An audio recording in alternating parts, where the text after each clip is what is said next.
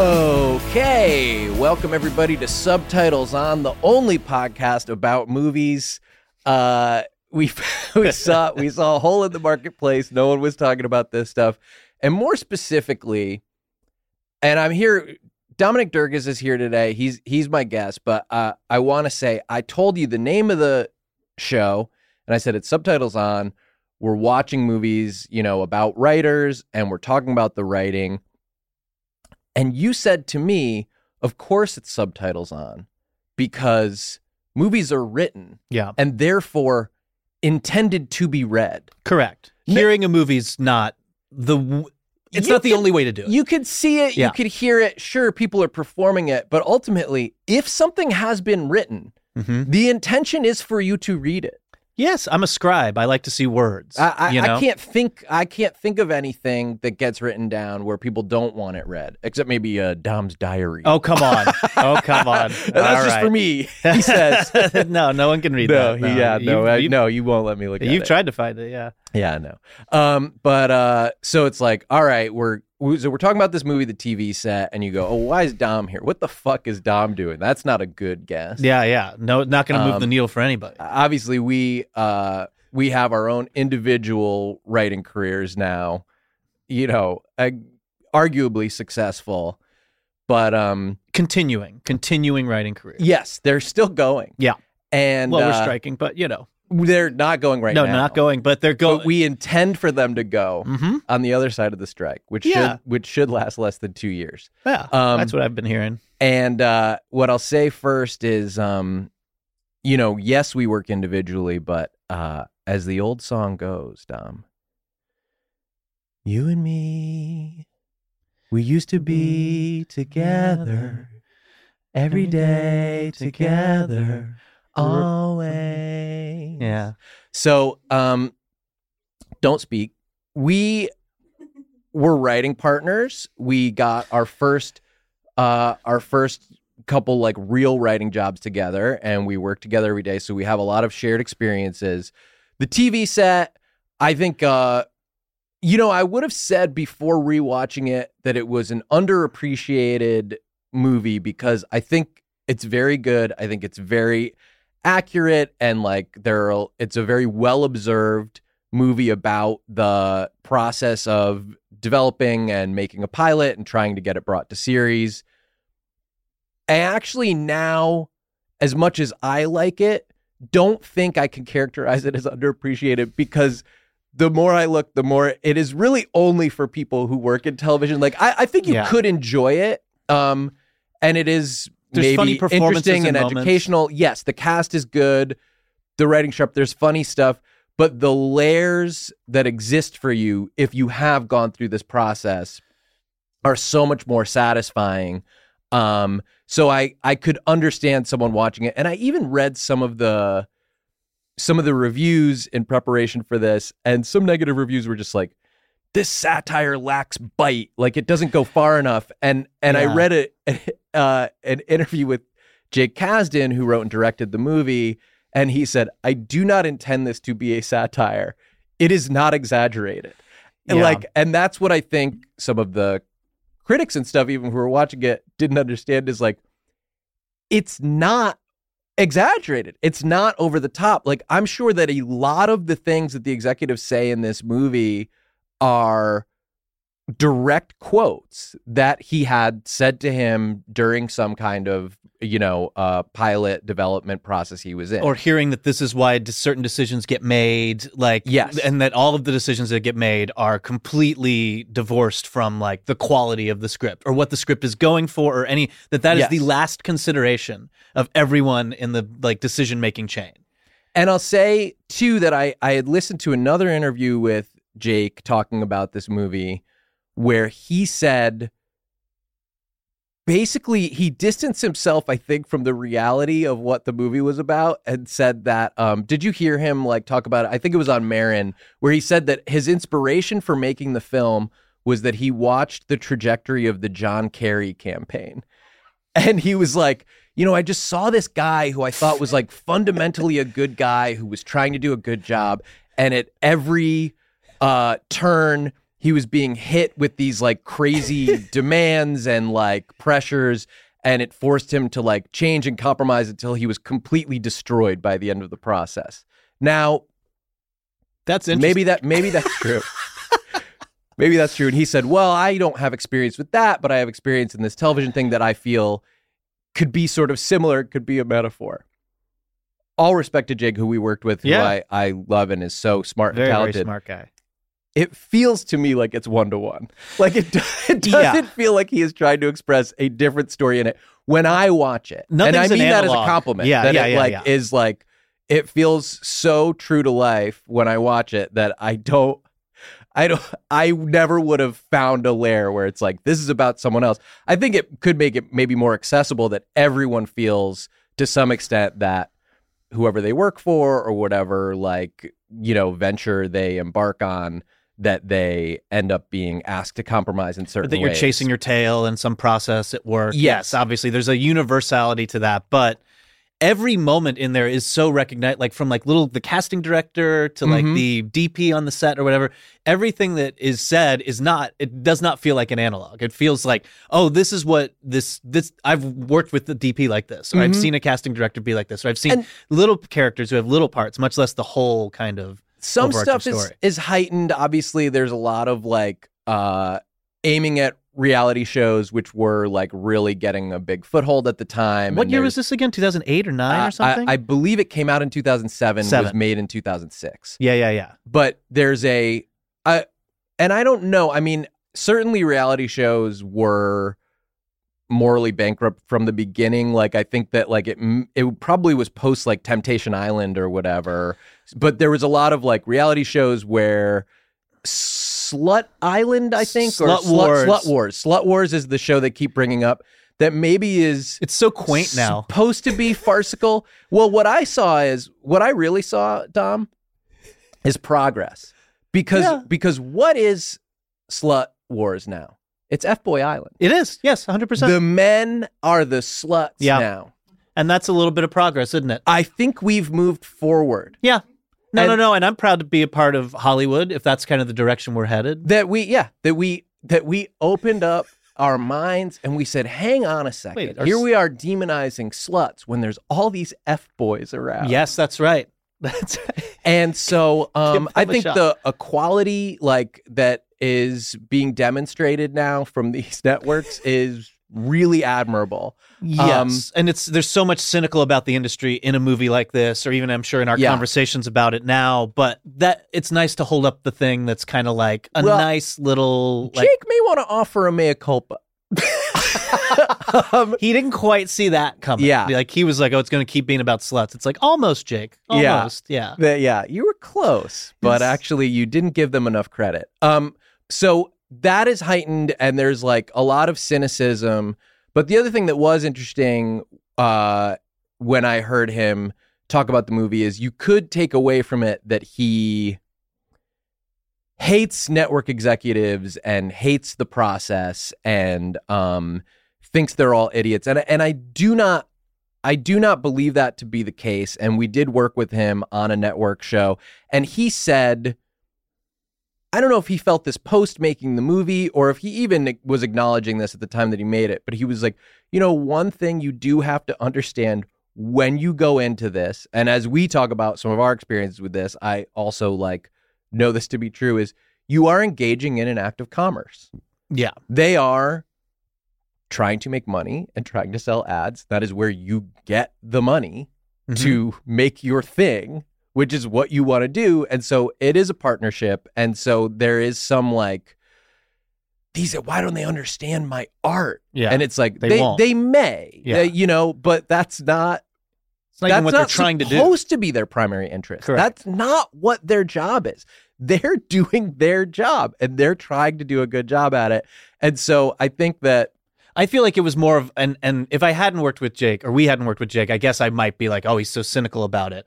But having worked with him, I feel like he just has such a thorough understanding of the process, and that it's like it's like criticizing a mountain. It's just it's there. he This was is able to get is. inside, Like, you know, not- inside executives' heads, and there were moments where we didn't know what was being requested or how to fix something that was being, um, uh, you know, bumped on by the executives and he would be like this is what I'm hearing. Like this is like here's what they're saying, but this is what they actually want. And it was often very accurate. Yeah, he he would there and also the I remember Jake saying when I was watching this movie, I'm like, this is almost the theme of like on the writer side, if you're doing horse trading with the network, you're never going to win. If you say like, okay, I'll give you this casting choice if you let me keep this thing in the script, mm-hmm. they might say yes. They might even they might, but you will lose at the next round. They will mm-hmm. always claw it back. You will never actually get the thing. And I remember thinking like, oh, I guess maybe that's true. And then when you watch this movie, you're like, that is almost the thesis. It's like whatever trade you think you're making, it's an abyss. You're never going to get it back, and you all you're going to get is shit. Well, and we found that, and we worked. We worked for the same. e- Even just in our experience, like we worked for the same network three, four times Yeah, in a yeah, row, and And then I kept doing- yeah. very often. we would take a deal where it was like, and we'll get you on the next one. Yes, yes. They're never going to get you on the next one. No, like No. no the same people won't even be there they won't remember like and so and that's part of what's happening in the movie it's like okay i'm going to agree to this but then this other thing will you know will no longer be like an issue for me and it's like that's still going to be an issue. Well, because like specifically in the movie, it's like the bargain of like, okay, my brother will. There'll still be a dead brother. A brother will commit suicide in the pilot. Yeah. but uh, and, uh, like that's the thing I care about, and I'll let you have your casting choice for the lead. well know? let's so let's start out talking Oh, the movie sorry. so Okay. no no no that's just a good that's a good segue i think so um so the tv set uh opens on it's a uh a an actor testing session so basically they've held a big round of auditions for this pilot that has been written and they are going to see like the top two choices for every role and the first thing we hear from David Duchovny, who plays the writer, is like, "Why are we testing two people? I know exactly who I want. Like this one guy is so good, he's perfect for it." And then his manager is kind of telling him like, "The network needs to feel like they have a voice in this. You can't just tell them who they're picking. Show them the two choices, and then like you can explain why you think yours is better. But they have to be allowed to at least have the illusion of making a decision." um it's very obvious what's going to happen well, and that's like the moment where he thinks it's a great like in rewatching it. I just it didn't come across me the first time, but it's like you know Duchovny's Mike is that the character's name? He thinks he's in control of like he thinks Yeah. he is playing them. Like a little bit of like okay, well I'll put the guy I I do like up first so that the other Mhm. guy can't follow and he thinks that he has kind of a way. It's like the only time where I think he feels that way. well yeah movie. and he maintained yeah he he he maintains some illusions of it all the way up through like when he he gives them two versions Yes, of that's the, when he's of the great. show and thinks that one of them is bad but so he's he kind of um makes the same mistake over and over again but they they do the testing um they test these two actresses for the female lead and then they um test these two guys and the and the guy who goes in that is like Mike's choice Duchovny's choice is playing it so small and I think it's an interesting choice in the movie to not have it be that that guy is clearly good and yeah, is clearly he kind correct of melts a little. you he will understand why the network executives, as huge and broad as the other guy goes, there is a feeling of like, at least he's doing something. He made them laugh. He's working the We'll- room. you know, we'll adjust him, we'll direct him, but he has a big energy. And have you ever been through the? Have you tested for something? I did not test. I I no no. So I'll talk about I tested once. And uh, what happened was it was when we were working on Allen Gregory. I remember There was a show called um, Men at Work that That's had been what it was. co-created TBS, by right? Breckin Meyer. Yes, I went in. I did an audition. I'd done a ton of these. You know, you go and do like a some of the processes. Um, and this is not about acting. The show is about writing, but you'll do like a pre-read where you're not even on tape. You just read for the casting director when you're as as small a fish as I was. And I read for the casting director and they had a really great response and they liked it and they said, "Why don't you come in again and we'll put you on tape." And they put me on tape and then I went in and I read for the producers and then the that went really well. And every time you go in, you're in like a little office. Like it's just like there's like a desk and a couch and a camera set up. And then um and the the producer on that actually was um, Jamie Tarses, R.I.P. Ah, yeah, yeah. uh, who is like a huge, you know, sort of legendary, showbiz figure. Uh, basis for Jordan McDeere in Studio 60. um, I don't know so, if I knew that. so she's so um she was really very like kind and generous and told me that she kind of loved the way that I read it and um then they had me go in again to work with the guy who was going to be the director of the pilot and the producer was there and at this point they've narrowed it down to three or four choices and I was warned before I went in to test. And so when you test, which they're doing in this, part of it is you've negotiated your entire contract for like You have seven the years deal. of the series. Yeah. Yeah. So Yeah. you're as you're auditioning, you you're very aware of like how much money you would make if you Uh-huh. got it in a way that you aren't when you just go and read a script. You're just like, whoa, this would be Well, you can put it out of your mind. You can go like, I'm not going to think about in success because that's not going to help me. But when you're made to look at the deal and they've been negotiating it, you Yeah. ha- you can't not know it. you have to think about it and you're there with two or three people some of whom you like recognize sometimes it's like somebody's sort of famous or was on another show or they all know them um, i was in there with will greenberg who had done a pilot yeah. for them the year before that i also got sort of close on so it was like they love him everybody's going to be like will and he's like hey guy and he's Casting a very directors, like big hug and kiss. and, yeah, he's a very charismatic guy. Um, and then uh, as I finally go in, I had been told when you walk in there, you're in not a little office. You are in like a big sort of like stage area. It's almost like a theater, and it's filled with 15 20 executives all the people from sony and all of the people from tbs and every like and and the casting people and the producers marketing everyone's in there. and yeah. and it's a much bigger room.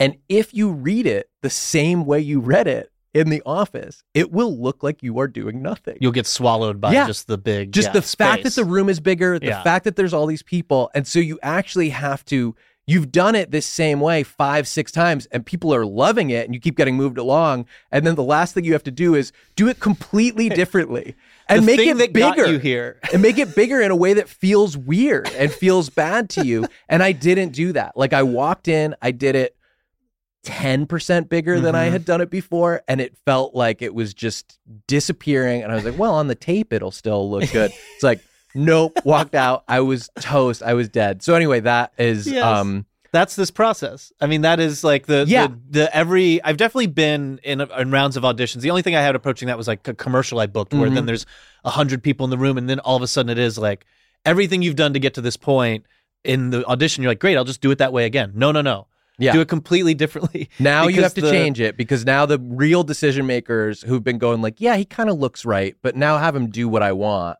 are in there. And I think that it's a it's a really small thing, but this movie is loaded with them where that is how I think the person and not to say I was the choice for the creatives on that sure, show. let's say you but were, the yeah. person who is the choice ends up getting totally washed away and a person who they were just throwing in because maybe they had done a pilot with the executives before. It was someone all they knew sorts of other dynamics that could be getting the job because they walk in and they fucking go big and they go for it and they do stuff that you would think would not be appealing. Would be either obnoxious or would be like just Yeah, too big. which like this guy does in the in the movie. He like he improvises a little bit. He's Holmes. adding things. Yeah. yes. Um So uh so that that's like the very first thing you see and it's a great way to kind of set the tone for the whole movie and then we're of course going to see this dynamic play out again and again. But he's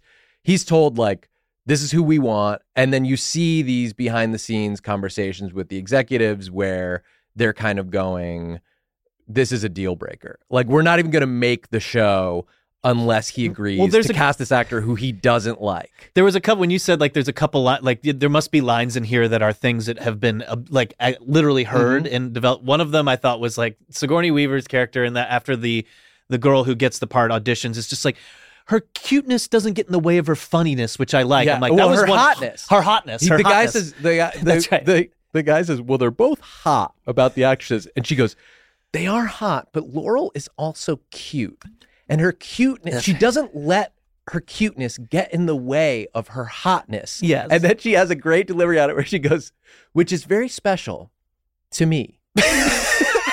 and the pause before to me is is And then she, brilliant. yeah, oh god, it's so it's, It's it's so perfect. And then she goes about the other actress. She goes, and I believe the other actress has fake breasts, which in the life of a series, I think the audience can feel. yes, that, that- will wear the audience down. The audience will just kind of eventually tune They'll out because Yes, they they will start to just like check out and not identify with this character. Um, so just that way totally insane. communicating and building arguments that have nothing to do with anything just because it's like it's this character Did they do a good job? Like Yes. you're and, and No. it's and that's a funny thing too about like um all of Hollywood is just filled with like totally random bullshit like decisions and there's like uh so much luck involved and everything. But acting specifically, the example I had heard I think early on was like um you can just like you can be the absolute best actor give the best performance they've ever seen and they can be like I think his eyebrows are too dark for his hair, and you just lose the job. That's it. They, you just that's it. Now And that's this what is- everyone that's sees. What you see, like they're just like it. They're not talking at all about the performance. No, no, especially if it's yes, especially if those comments are being made by the person who's clearly in charge, like the sycophantic kind of like she speaks and everyone aligns their like. Yeah, we got to do it. Oh, yeah, well, that's cuteness totally- doesn't get in the way we're honest. But the the there's a smart uh or supposed to be like a a savvy executive with good taste Yes, is one of the the characters British- in the movie. I will not I will not characterize smart or not smart like but he's supposed to have good taste. he's supposed to be the one who has good taste and and he, and Mike is told walking in like well you know and oh god what's his name um is it the the Richard, executive Richard. yeah. so it's like Richard has great taste. And I know that we have experienced, uh, whether it's good taste or not, usually on a project or throughout the course of, of working on a show or selling a show, there is an executive who you align with completely, like who, Yeah. who really sees it the same way you do. And his categorization of the actresses is actually really thoughtful where he goes i think this one is a natural comedian like she Mhm. is a funny actor who can also really act she's a funny person who's good at acting. He's like i think the other one is an actress who's doing comedy. And he's like and i think what we need is someone who is fundamentally like in their bones funny to do this role which is A smart observation about. it's a great like, way to nice- think about it. And you see this you know i mean famously at at workaholics we had a whole board of um, Yes, uh, that's true. funny hot guys Mhm. and hot funny guys. Yes, you know are you are you a hot funny guy and an example would be like um maybe was Adam. Where was Adam Scott? He was in there. well i think that the the best example of a funny hot guy was justin theroux That's right. That's right. that guy's a hot guy and his Yes. whole life has been about being a hot guy but he can be very funny Absolutely. but he will always be a hot guy first That's right. He's not just in. He doesn't just walk into a room and make you laugh, but Mhm. he can't. But he is. He is a, a funny guy. Yeah, he's a funny guy. Um, but his his life experience is that of a hot guy who happens Mm-hmm. to be able to be funny, versus someone like um, even I mean, people are you know, uh, some people will lust after like a someone like a Bill Hader, Sure. and, and then they'll go like, oh, I you know, I, seeing him on Barry, like he's got a real sex appeal, but he's a funny guy. he's a funny guy. his life Yeah. experience has been that he's a funny guy. I, d- I don't think he'd disagree with that. and so I think that is exactly what they are discussing yes. uh, in in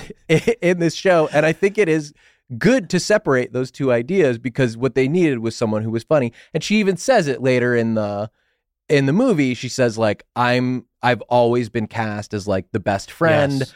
I want to be the girl who has a best friend. She's trying to transition into being that lead role and not someone who is the only thought about is like or whatever. the comic relief yes. um, but is someone who has like a media role with some acting in it.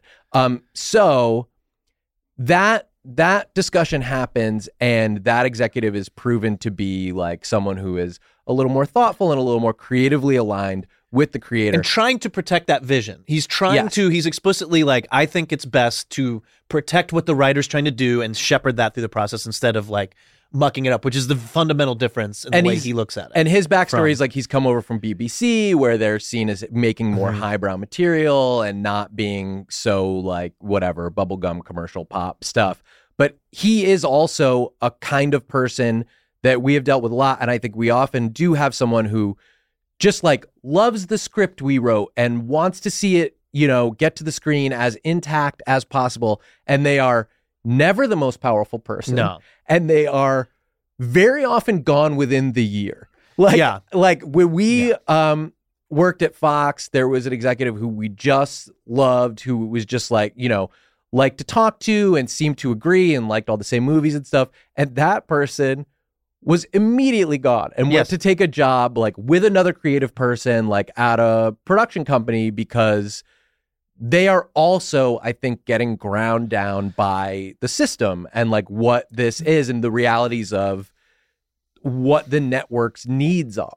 Yeah, you do kind of feel a little empathy for. I mean, because it's easy on the artist side to be like, they're all assholes, they're all cynical, they're all whatever. But there are there are plenty of development executives who care and want to shepherd a project through and want to protect your vision or whatever.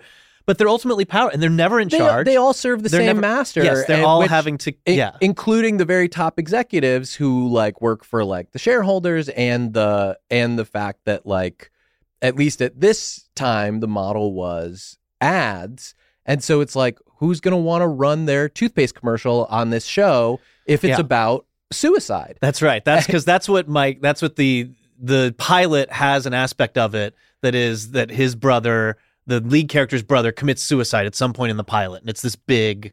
Yes. So as soon as they've talked about the acting and they've like evaluated like who the best choice is, they say, let's get into the content of the script, which we love. couple remaining notes, and yeah. they go like, you know, I, there's a, it's later that she says like 82% of everyone finds suicide to be depressing.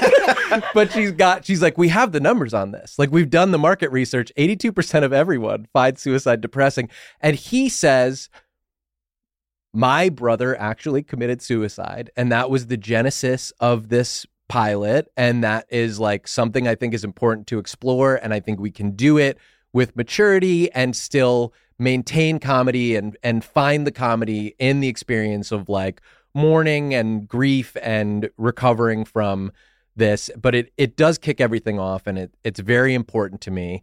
And um the executives just go like okay I, understand that experience happened to you but what if that wasn't the story just think about it Yeah, because he's like, that's the whole reason we're here. My brother actually killed himself. That's the whole reason we're here. And she's like, well, what if it wasn't though? Yeah. like she's like, what if it wasn't the? What just if it was thought experiment Well, that's also I, I, Phil Rosenthal's in the in, in this scene too. Just oddly uh, shout out to phil rosenthal playing an executive. I, he had the acting bug way earlier than I knew. Let me say, somebody fed Phil Somebody because Phil is eating in this movie.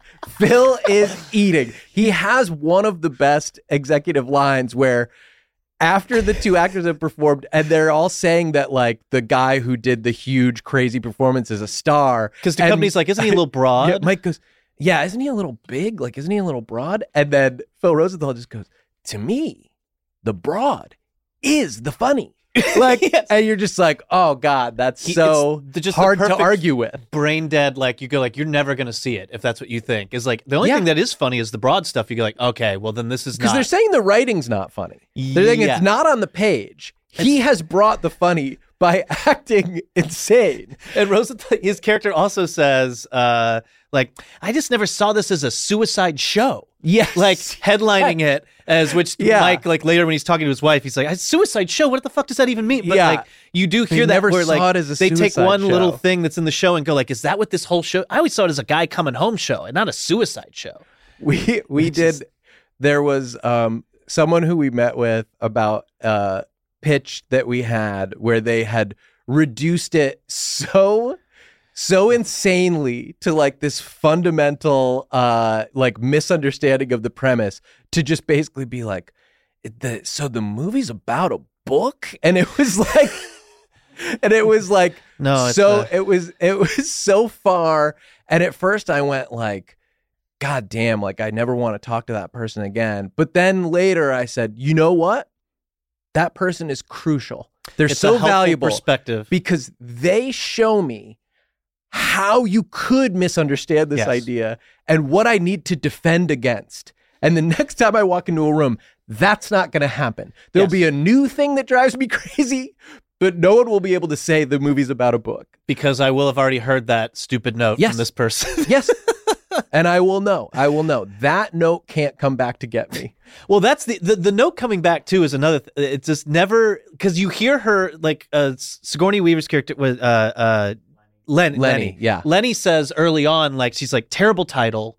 I don't like Yeah. that the brother kills himself, and these are and these are things that like she gets talked out of at basic or, or that you think she's talked out of at basic at various points but like and this is such a tr- this is such a well observed truth is that those notes do not go away They never if you hear happening. it once even if they couch it in like and this is just a small thing i don't know maybe we change the title but we also don't have to it's like you will have to change the title You think That will not go away. You you think that it's done early on, Yes. wh- where it's like, okay, we had that fight, it was uncomfortable, we put it to bed but we've managed to get like our way on this one thing, and it's just like it is never ever going away. It is No. going to come back. And I remember when we worked on the grinder with Jake, Mhm. one of the things that I personally creatively loved about the show was that the cold open was always this device where the first scene of the show um, the premise of the show was that Rob Lowe played a person who had been on a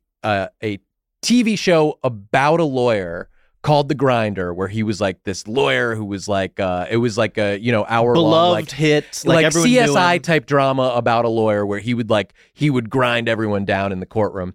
And so it always opened on a scene from the show The Grinder that he had been on.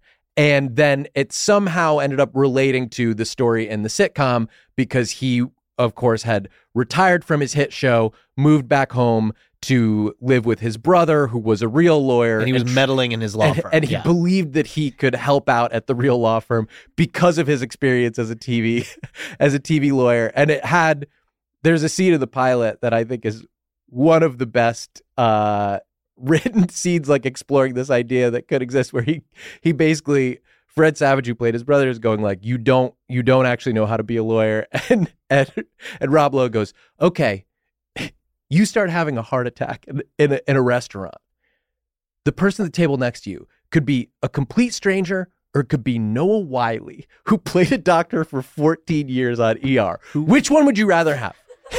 Just like a random guy or Noah Wyle? Who do you think is better Yeah. equipped to deal with the situation?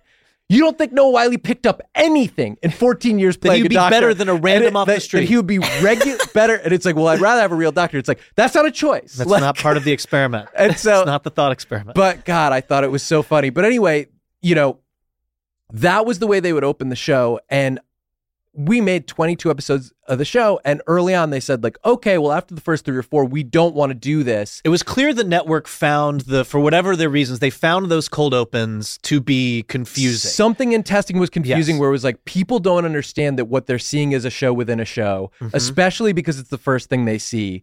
We want to open inside the show that they're actually watching. We don't want to keep opening with this kind of like funny satirical mission statement where you're seeing um you know a piece of uh the fake show and we all liked it the writers all liked it the people who created it thought that it was essential and useful and that it was a great vehicle for jokes and and, established themes themes well, yeah. yes and so we thought i think after 10 episodes Yeah, they let it, us do so 11 many and episodes didn't mention of it, it. that it was like okay now we've all agreed this is what the show is this is the structure and it never stopped happening that like at the table read we would stay in and the executives would give their notes and they would go like okay and this is probably the last time right that we're going to open with Yes. this and the um, creators of the show would push back again and go like we really think that it's good to do it this way and and we don't want to stop doing it. And then they would be told it's confusing and they would say they don't think it's confusing. And it eventually came to a head where it was like an argument inside the room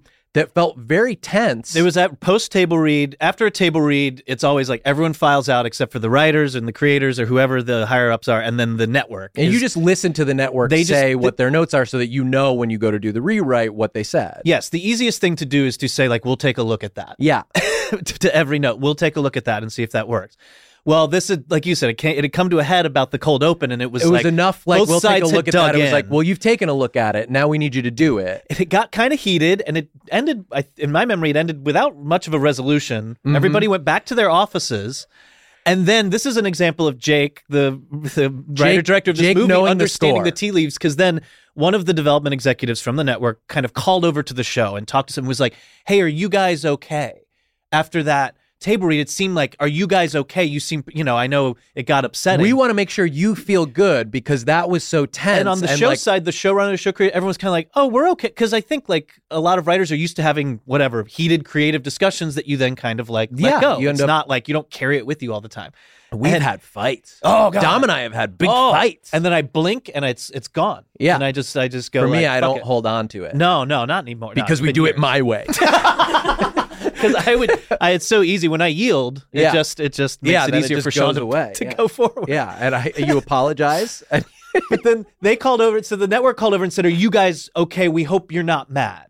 And then they were basically like, "No, no, we're not mad," and kind of ended the communication. And then Jake was like, "You guys don't understand. What that means is they are mad. yeah, The person who is in kind of in charge of this decision is pissed off at how that went. So when they reach out and say, "Hey, that was, a, are you guys mad?" What they're saying is like, "We're mad. This we person need in charge is to pissed call off." and apologize. Yes, that's you have to call and say, "Hey, I'm sorry about the way that went down."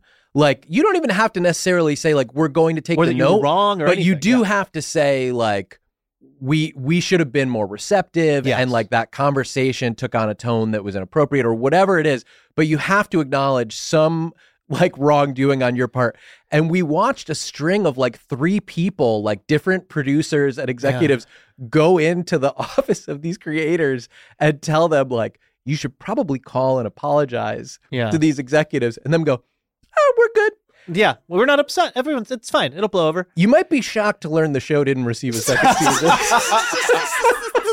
and and uh, you may be able to draw a straight line from that day. That was the beginning of the end for sure. Um, But yes, but Jake, I mean, I would never have understood I wouldn't have known. level, like what kind of communication was happening there. I would have taken it probably at face value, like the like those guys did. it and just felt been like, they were apologizing, like they Yeah. were going like, Hey, "Hey, that went a little crazy." Like, like you know, uh, we want to make sure you feel good, but I don't think I would have been able to read that next layer No. of like. We really don't feel good. We're still stewing about this over here, and we need to hear from you that you don't think that was cool. Um, yes, he's so conversant in the language of the development executives. However, he got there, like that, like, and that shows in that, like the way they talk to each other and the way they, the way all the information filters down to the creatives is, Yeah. Like that is a great, like that uh, grinder example is w- one of the first things I thought of too. And watching this, I'm like, oh yeah, And the the so the manager, uh, Judy Greer, who plays who's Duchovny's barely on his side, by the way. It's Well, it's she's really also great- engaged in this commerce, and in the way that your your reps frequently are. Yeah. Um, she has relationships doesn't to to protect damage. with the people who actually like buy shows and hire her clients.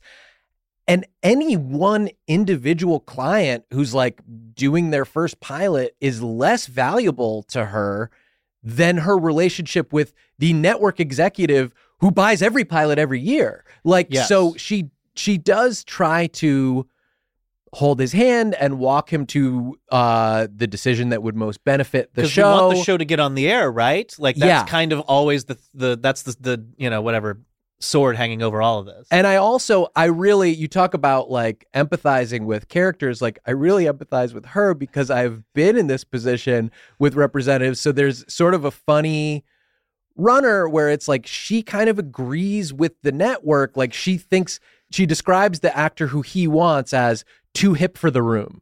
Like, Yes. she thinks he's playing it too small before they even go in. And then there's a point where he's, criticizing the actor that gets hired and says, you know, this guy's got two modes. Like he's either like doing like a this huge thing or he's Travis Bickle. And she has zero recognition on her face. Doesn't- and he goes, taxi driver. And she has zero recognition on her face. And he's like, You've never seen Taxi Driver. And I do know that as a rep, like your taste is your taste and Yeah. your experience is your experience.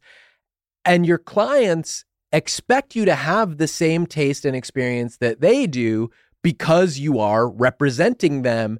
Like, And- how are you talking about me to other people? Like, do you even understand? it's got to be terrifying. And I've had, you know, something where uh, a rep says like, "This is the best new pilot this year," and I go like, "This shit sucks." Yes, like this fucking, su-. and then I'm like, and I'm kind of like, "You thought this was funny?" Yeah. Like, and they're like. Yeah, I- and often, by the way, it becomes a very successful show. oh yeah. And so, like, I was wrong uh, on a very fundamental level, but like, I realize now, removed from like that, you know, I had those experiences years ago. I'm like, it's got to be so scary to ever give your opinion and and like say what your real taste is. but when that comes to a head too, there's a really small thing where he goes like, "Well, you know, you've never even seen Taxi Driver." And she goes, "I'm." I'm going to rent the taxi driver. yeah, she calls it the taxi she adds driver. the is like such a great like can't Like, I still barely know what it is. familiarity. It's so well that she's like, I put it at the top of my queue. This is, I guess, Oh, the Netflix Netflix queue, was yeah, what a mailing quaint DVDs. little like uh uh flashback. I mean, that was like my first when I went I went to film school at NYU, and I was way more into comedy than I was into film. And my first day, like, it was a deluge of that. Like, you haven't seen a Pie, Yep. you haven't seen like all these whatever the indie 2003 indie films were. Yeah. And I, and I felt like such shit. And then Oh, I would yeah. watch the movies, and half of them I would be like, this fucking sucks. Like I watched Yeah. Mulholland Drive under the impression that this is going to be great, and it's so fucking confusing. And I didn't. And I'm sure I'd watch it now and find things to appreciate. But I was like, fuck you for for taking this attitude with me. Hayes loves Mulholland Drive. He references okay. it all the time. I I want to rewatch it. I think I have to sh- subscribe to Criterion just to I rewatch it. Shit about it. But my experience watching it at whatever time when I was, you know, 19 or something, and and I and I might have been smoking a little funny stuff. I was totally confused and I did not I was just like, I don't know. I like I just off. I'm like, away being like, I don't understand the movie. I'm I I also am certain that if I watch it now, I'd be like, whoa, this is cool. And there are even scenes I watched where there's like a great like botched hitman scene that's like yes, very funny Yes. and very well executed. So there's stuff in it felt vignette that I've gone back to that I'm like, okay, this is great. Like I can appreciate it now. But in watching it and like just trying to understand it, um, I was like, I just don't, I'm just frustrated by this movie on my first watch. And by the way, I've even had that with like directors who I really love. Like I would say Paul Thomas Anderson like makes my favorite movies yeah, I've yeah. ever seen. And the first time I saw Inherent Vice, I was so fixated on like really trying to like absorb and understand the mystery was and like what the case Yeah. was and what the story was that I left being like, fuck, man. Like Yeah. I wanted to love this and I wanted to understand it and I don't. And then I've gone back and rewatched it and been like, I'm just going to watch this movie one scene at a time.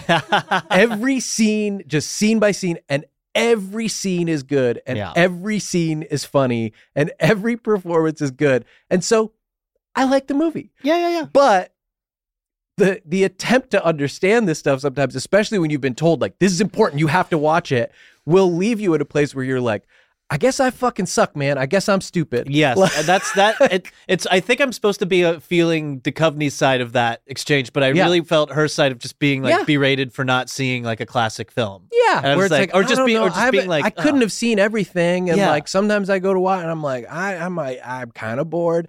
Um, so you know, But then that relationship, uh, this is jumping ahead in the story, I guess, but that Yeah. relationship also comes to a head, her, him and his manager, because eventually, because she's so kind of snowing him with like, you know, well, I, you know, th- they're saying this word. He's kind of like, do you ever just get tired of bending the truth so much? And she's like, the reason I do that is because you are so fucking sensitive, kind of thing. Like, if I just told you the direct like facts and like perspectives, Yes. you would you would get pissed off. No, and yeah. you would melt down. And so it's like, well, but oh right, I guess I do kind of he- want. to Yes, and and and it is it is the movie is maybe too much on the company side for this because he does have a good response to that too, where he's like, "What you're telling me is upsetting."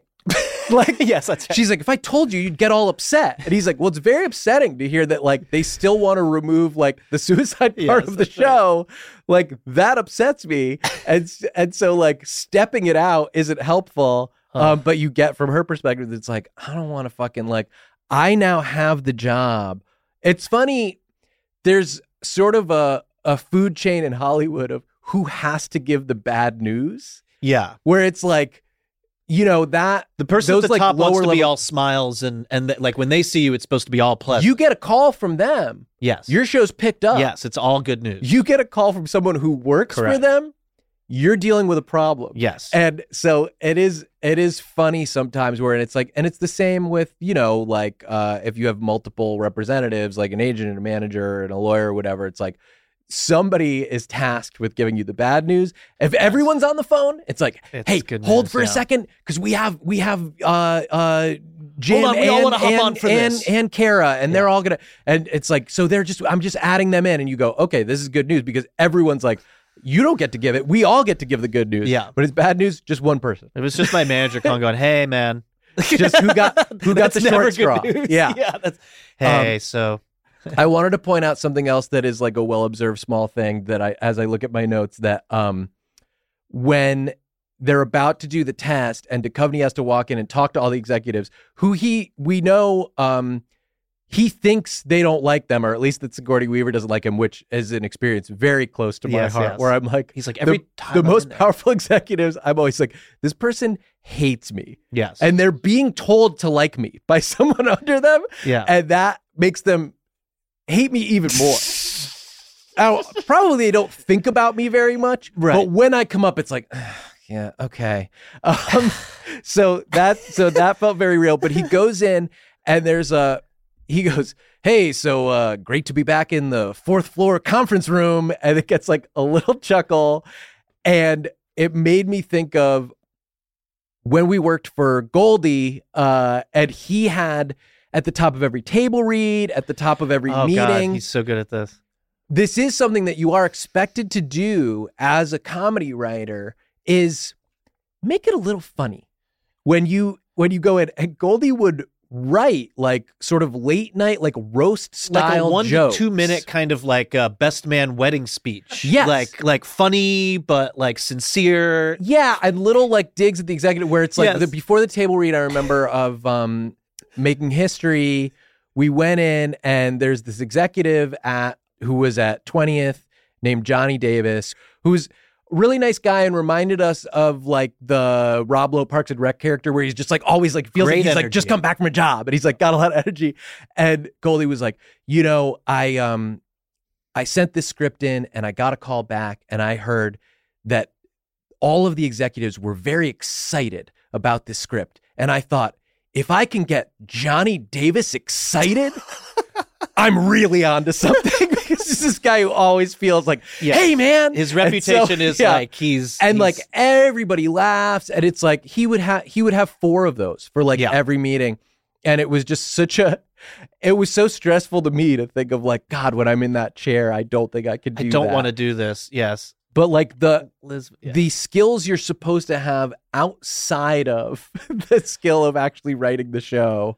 Um, Well, because Duchovny's doing it to both sides. He's like presenting to the room, and then he comes out after all the reads, even though we know his favorite guy just tanked it. He comes out and he goes like, "Well, you guys put me in a really bad spot because you all killed it. I've got a hot, Yep. tough decision. You Yes. know, like he's got to be Mister Charming, like funny guy. yeah, no, the way you have everybody. to manage the Yes, like these crazy. are like your staff basically, Yeah. and it's like you have to like manage the feelings. You're gonna base.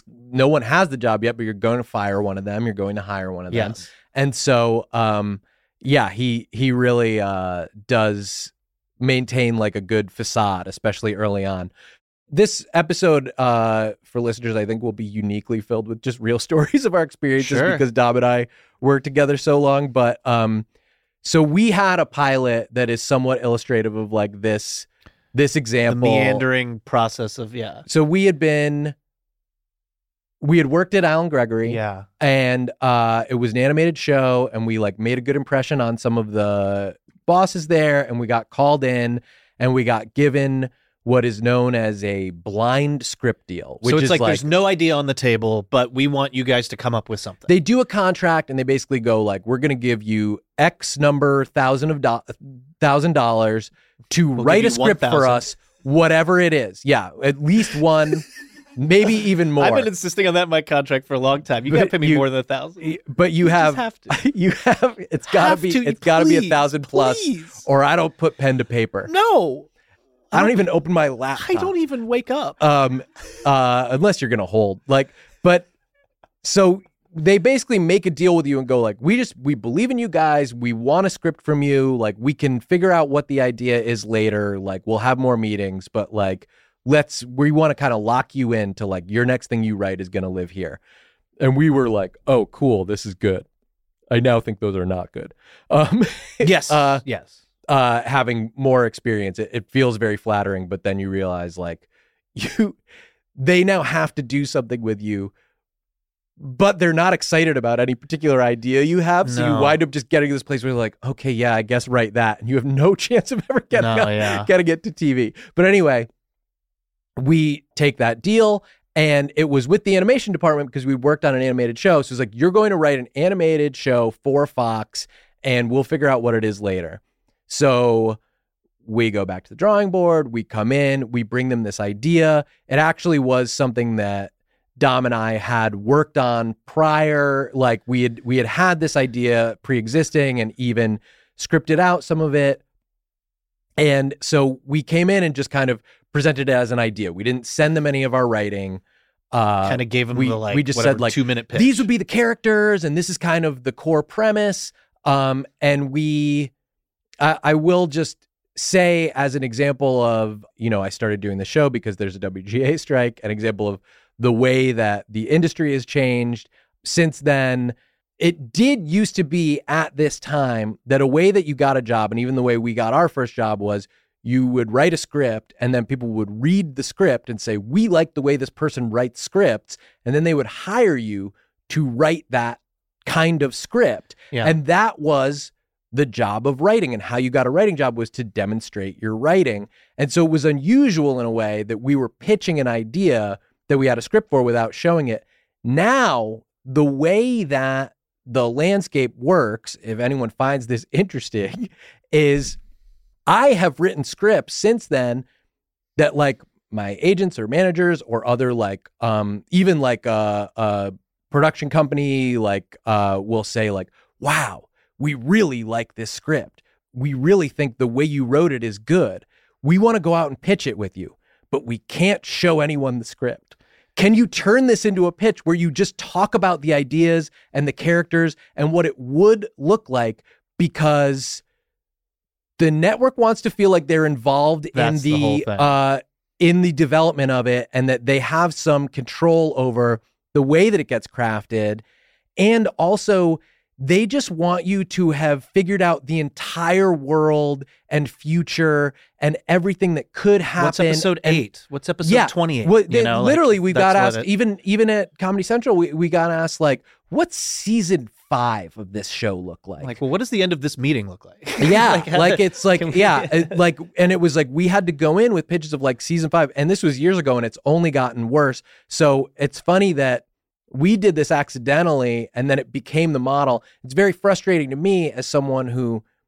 I think I am good at writing a script, and it is the part I like, and it is how I figure out if my idea can exist as a show. Yeah. Is I start writing it into a show, and then I either go, I don't really have a handle on this. I need to, you know, reframe it or or throw it away or change it, or I go, okay, this will work. I do know how to do it, and then when I'm done with it, I go, here's the proof of concept. It actually can be a show, and they go, get that away from me. yeah, they just want sale. It's so annoying to write sales documents. Yeah. I'm so tired And- of writing documents that are like And the yeah. skills that are required are doing funny little roast jokes at the top of a table read, mhm. walking in and making everyone in the room feel really comfortable and like telling them a whole story of what it could be. Um, talking about themes, tying your own personal life to it so that they feel like no other writer Why am could I the one who script. has to write this? Yeah, why don't I just hire someone else? And it's like, what's my fucking idea? Uh, I mean, you could you could take my idea and Yeah. hire someone else, and they probably get close. Yeah, they might. Yeah, it might be similar. Be you know, it would be different because I'd be writing it. Um. So I and like again, I think that is the thing I can do. But anyway, that's all aside from the fact that we did do it that way intentionally this time because we didn't want them to know. If we'd gone in with we were pitching an old script, it would have been crazy. Yes, and we didn't want them to. know it would have felt it would have felt like we were like, like, here we found this on the skirting the process Yeah. or just like being lazy, which we Or being which lazy. maybe we were. Yeah, Um, but we pitched them the idea. We uh, got a good response. Um, all of the people. Um, they had another deal with Chernin, so it was like, let's bring in Chernin, and they'll Right, that's right, And that yeah. that was like a you know somebody who they already had like a bunch of money sunk into. So it was like they'll be a producer on it, and they'll help you. And we went through this whole process with them until we got to like the actual network executives and everyone all along the way had agreed like this would be a good half hour animated show that Sean and Dom have come up with. And we started pitching out the show fell into some like personal stories as we were told to do to like Mhm. relate our way and so the idea and this will sound um not good probably but i Sure. think the working title for it was like was it shitty friends Bad friends, Bad shitty Friends. Yeah, It was- that's what it wound we basically had said it's a show it's a young ensemble show it's like friends which many people have done this since uh, without the polish on it. They don't live in nice apartments. They don't have jobs. They're, they're like out of college. Yes they they're fucking each other over. Yeah. they like um are totally yeah self-interested and like as an analog like you know uh Rachel on Friends comes from a lot of money, but she has turned her back on it to be a waitress. We had a character in the show who came from a lot of money and was like totally disguising her life to maintain access to the money because she really didn't want to get a job and grow up. And so, you know, everyone was some version of like people who we kind of knew in New Yes. York and our own experiences. And I started talking about when I um uh flunked out of college after one semester and then like started working at a dry cleaner and that there was a point where I was dating a girl at the college that I had flunked out of. She invited me to like sort of a formal occasion.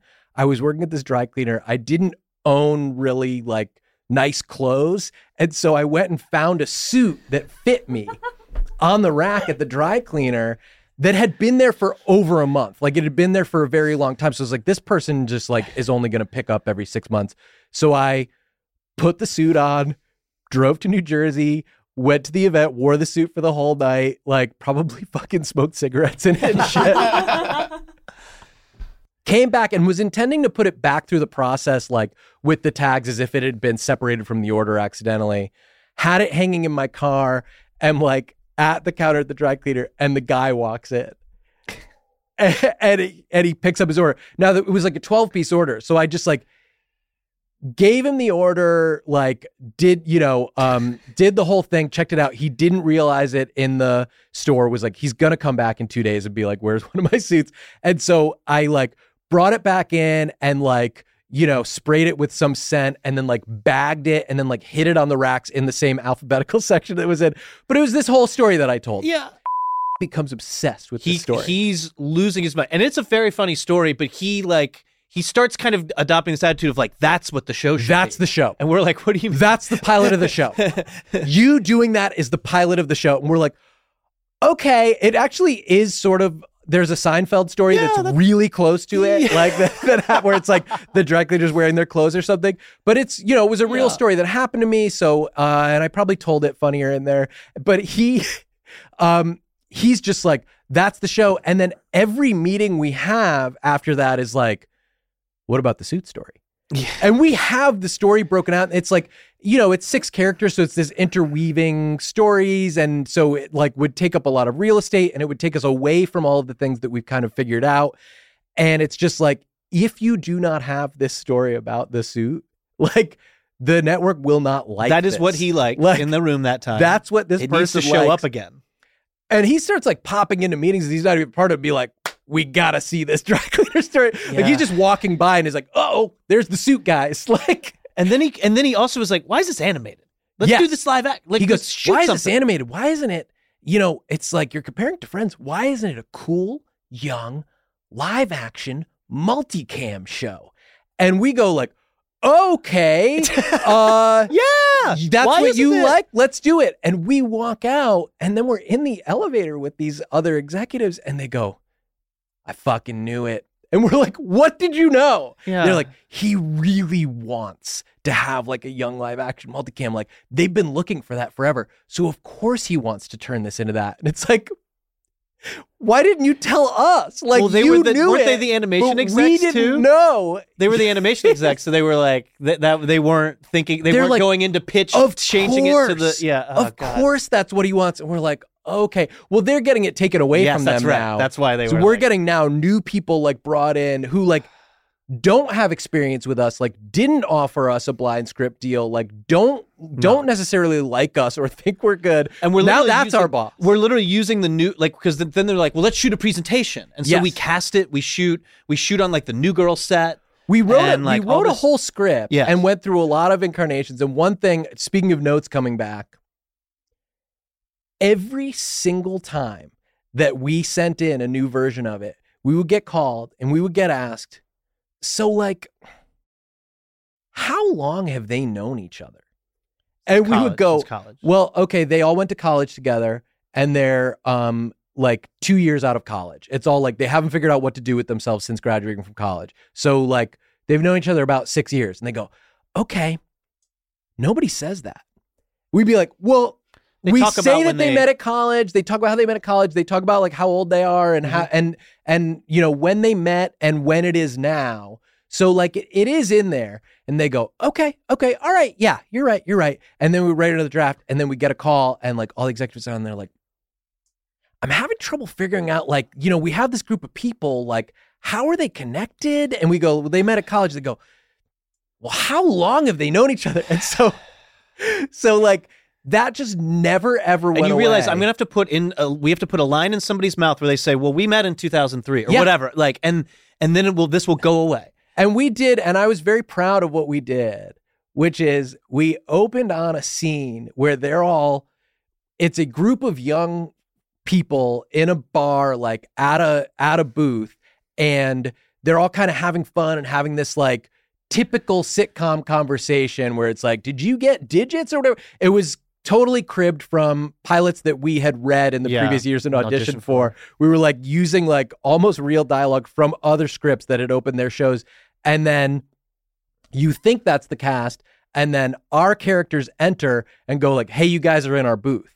And they go, what do you mean it's your booth? And they go, we sit in this booth every Thursday night, and we've done it for the past six years Since we've we known each other. And blah blah blah. Yeah, and it's just like, and they start explaining like. This is our life, okay? This is how we know each other. Like, this is what's this is This her is deal. This is, my who he deal. is, yeah. He's kind of what he's always late because his thing is this, and it just we get out so much exposition by them like kicking people out of the and then like whatever the bartender or server comes over and is like, "Hey, you're in their booth. These guys are here every Thursday," and we just reset so much information in a way that was Almost sarcastic. totally sarcastic, totally making fun of the note. And they were like, we love this. Oh, this this cold open is beautiful. It was really, really, um, uh, I thought one of the only times we found a good solution for that kind of situation. Yeah. But then we, they approve the script and say, like, we don't want to order a pilot, but we want to shoot like an abbreviated version of it. So now we have to write a new script that is like, instead of 30 minutes long, like seven minutes long. Yeah. And the whole time it had been like, it has to be a multicam, it has to be a multicam. That's what we want. Multicam being like laugh track and live audience. We had never worked on anything No. like that. We hadn't even worked on a live action show at that point. Right. And so we keep getting Right. notes from these producers where they're like, Do you not want this to be a multicam? We're like, uh, we uh no, that's what you want. And they're like, Well, it's not written like one. We're like, okay. And they're like, Your heart's not in it. We're like, we don't know what the fuck we're We doing. Don't know what, uh, you don't, where, tell me where to put my heart. But I'll it- anyway, yeah. yeah. they they acquire they acquire these stages. We cast it. We Yeah. like we we film it. Like we did it. We did a whole like miniature version. I mean, I mean, pretty good cast. Yeah, yeah, yeah. It was funny. It, it turned out fine. It just didn't like go. Yeah, it yeah, didn't go and then it was like else. we had kind of like changed it so much to be all these other things. Like we tried to make it a multicam. We shot it on these stages that Yeah. were open. We, you know, we um worked with the director and their line producer, and we like made this whole thing. And there was just like, I don't even think we ever got feedback. Like I don't even think we heard a word after we sent in. No, we sent in the cut of thing. it, and then it was just kind of like that, along with the script. We'll take it into consideration, and then They just didn't- They just didn't go. But that process of like starting off with an animated half hour, like let's see what this is, and then basically building a whole thing around like a dry cleaning store. Now it's yeah. Now it's a now it's a live action show about a guy who stole a suit from a dry cleaner, and he talks a lot about how long he's known everyone. I'll say one other thing that we were getting on that a lot, which is we had this very heightened, insane story because we had written it for Yeah, yeah, animation, where one guy, uh, one of the characters who was sort of like sleazy and like living in this weirdly arranged yeah, like, credit card debt Craigslist that he's running away had from. so much credit card debt accumulated that he gets like kidnapped and like thrown into a van by the government. Yeah. Yeah. And then like, yeah, gets like black bag, like gets taken to like a CIA site. And the government basically goes like, catch me if you can style. Like, we want you to help us figure out how people like avoid their credit card debt because you have been our white whale. And so it's like a very crazy, like big Yeah. story. And um they read that and came back to us and they were like, We like the script, the pages are funny. Can I ask why today? And this is like a classic note that you would get is like, what is happening? Why is this day different than any other day for these characters? Because it's like you do often in a pilot meet them. It's the day they lose their job, or it's the day they find out that their wife is leaving them, or it's the day Yeah. that they um you know graduate from college or whatever it is. But it's like some big event, and they were like, why today? Because there's not really a big. And we go, well, it is the day that they've been grabbed off the street and kidnapped Yeah. and thrown into a van and like renditioned and like hired by the government. And it's like, so it's like, I think it's a pretty unusual day for them. And they're like, the day I get taken to a black but- site is feels Yeah. like an inciting incident. Geez, Like that'd be uh, a story I told. Oh yeah. yeah. I would. There would definitely be a before and after period of my life with yeah. But it was just like, you know, and again, That's probably I- that was our one like all the way through the development wringer. I, I mean, except for like getting picked up, going to upfronts or whatever. Like yeah. Going through that whole casting process. yeah, we didn't get whole- as far as this guy did, but we did we did do the casting and we did all that stuff and it was um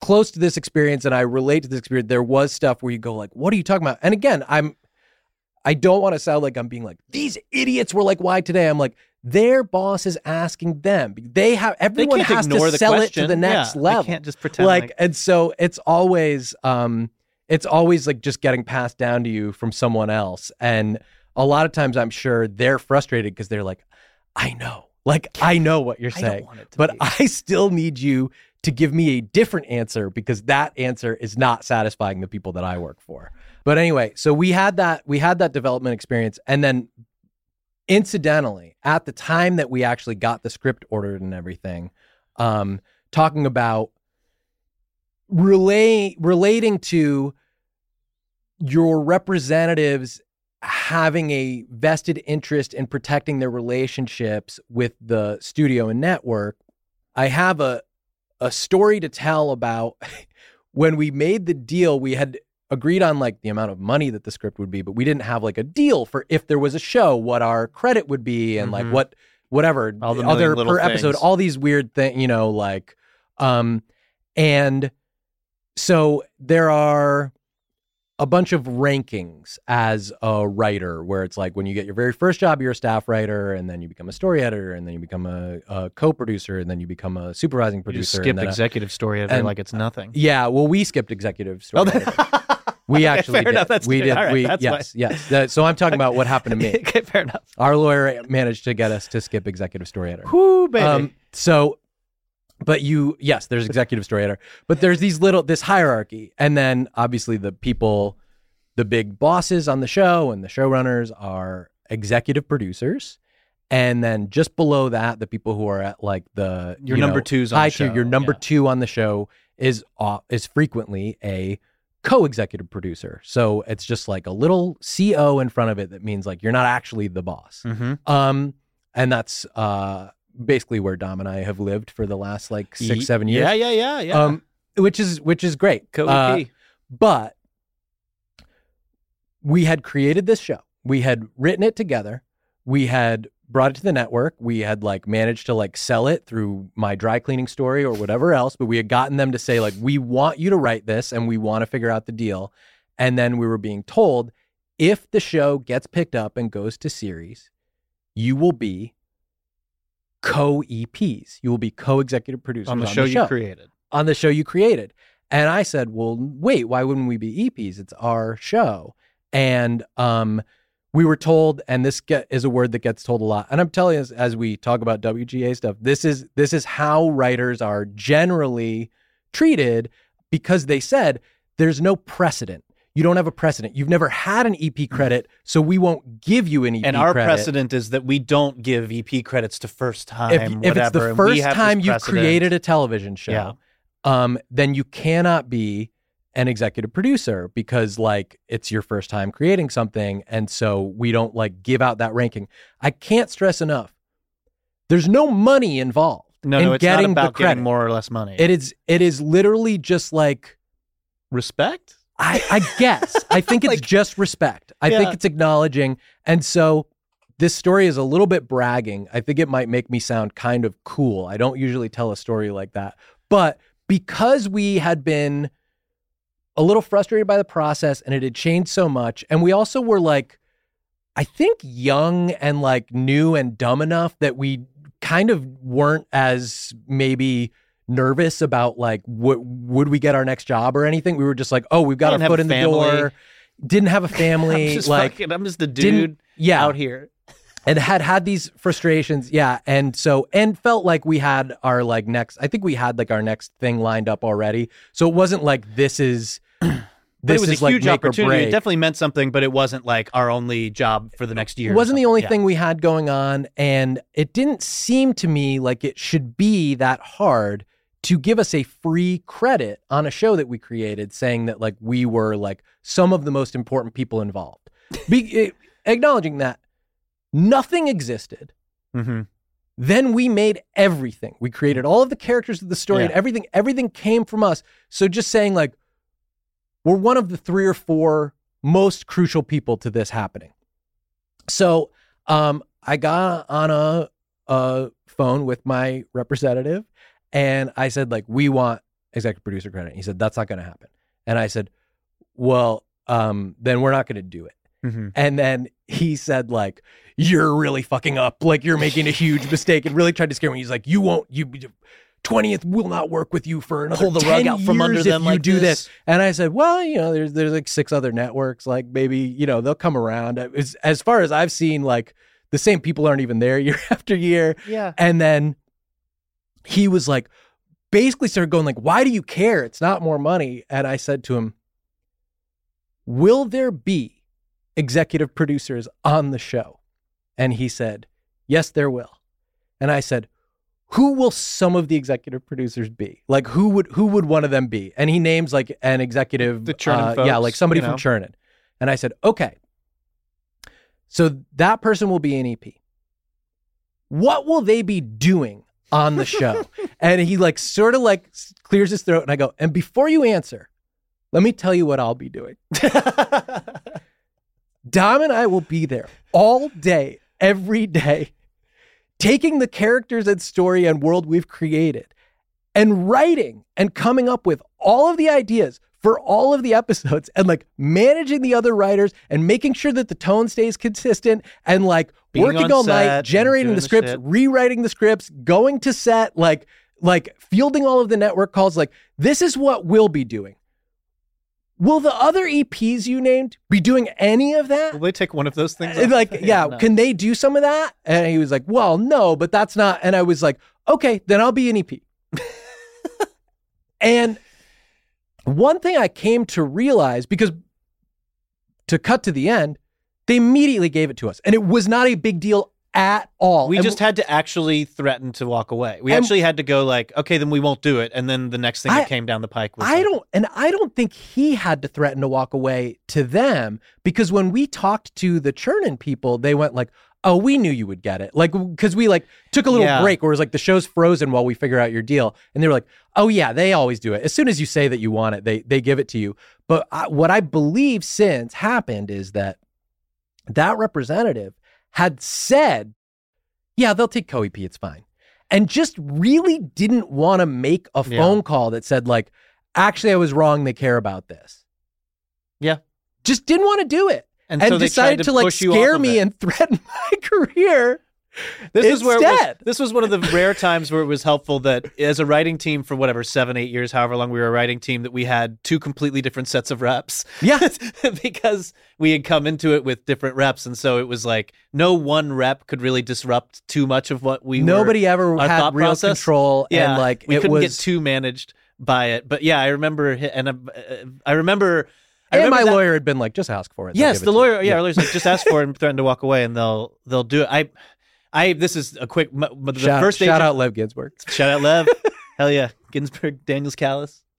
Uh, when my, the first agent I had was with my old sketch comedy group, and we it was a William Morris, and this guy we had sold a script to Comedy Central, and Comedy Central said, "Okay, uh, well, you, we need to make a deal with an agent. Do you guys have an agent?" We said no, so they they sent us to William Morris to this guy, and he he made a very sweet deal for them. Which in Yeah. hindsight, you go like, of course, they hired him to make a deal for us, Mhm. basically. And then along the way, he got to represent Donald Glover and all this great stuff. But you Yeah. know, but but and then like within five years, he took a job at like Universal or Network, a development executive. And you go like, this was a guy who was protecting his relationships at networks and yeah, studios. it's very incestuous. And- People and- take jobs all the Yeah. time where they jump from one end to the other. So it's like if you are nice to the people you make deals with, then when you want a job from them, like you- Yes. it's good that you made a deal that didn't and nowhere in them. that process are you thinking like, well, I'm an agent, I should be at least protecting this artist that I'm representing. Isn't that Mhm. the fundamental relationship, which is part of what the like well, there's whole there- other there's guild action was? about? six networks and there's ten thousand writers. Yeah. So, so, like, you know, you go That's like, well, is one writer important or is one network important? And so that's like a way that it's just set up. And this is not to like bash representatives. I'm saying I understand the position that they're in. We're both married is- to represent. Yes, I'm. Yes, I'm. Yes, we My wife married was a manager. Yeah. and my wife's a lawyer. But what I'm saying is, it's part of why I think the WGA is on strike. Is the position that writers are in is like we have been devalued to some extent by the people in the executive position. We have to do something to say like, hey, you have to place some value on. Just as I said, the fact that stuff comes from us. I mean, I remember working with Goldie, and all the time people would he would get these notes calls where they'd say. You're not protecting your characters. You're not looking out for your characters. And he'd be like, the character only exists because of me. Yeah. The character does. You can't tell me what my character would say. They go, I just don't think Deb wouldn't say that. You'd Look be at like, it. She Deb is. says what I say. like it was just like a crazy. Look, there it is on the script. Deb's saying it. Yeah, Holy shit. yeah. Can you believe Fucking it? uh, problem solved. Wow. You thought she couldn't do it. There she is, saying the line that you said was impossible Yeah. to say. Oh wow. Well, you know, no, no need to apologize. No, no, please Um, don't don't even start to apologize. But yeah, there is, you know, there is that side of it. And also, by the way, I've been, I've certainly been on shows where we were wrong and had characters do things they shouldn't. Oh Um, yeah. Well, the, I mean, just just the. Oh yeah, yeah, yeah. you got to make a lot of stuff. You know, You know. you're bound to lose sight of it. God, and when you're doing Yeah, 22 in a yeah. season, like at least four make it out the door, and you go, "Holy You go, fucking fuck, shit! man, wow, that not- got away that from us." How this person usually behaves. We did not nail this down. We didn't justify that at all. but I mean, but yeah, and the writers devalued thing. I mean, just the opening sequence of the the of the um of TV set is so quaint, where it's like there are millions of ideas, little titles, the opening Yeah. title sequence. There are all these ideas, and they're pitched to It- a pilot process, and it's like now you would have to say, like they don't write the script. You go in, you pitch your idea, Mhm. you you write out a bible of a season maybe Yeah. even two seasons if you're going to like netflix or streamer and then they maybe let you write the first script Mhm. and then and and and then they'll pick up the whole thing or not Well, Like, then, the they'll pick, then they'll pick up one season, then you'll write all of season two. Then they'll tell you if season two is picked up. That's right. It's very different because the way this, the chyrons at the top, like you said, they start saying like, you know, whatever, hundreds of scripts are written, Mhm. like some percentage of those get like made into bought as a pilot. And then it says like only a quarter of those shows will go on to become series.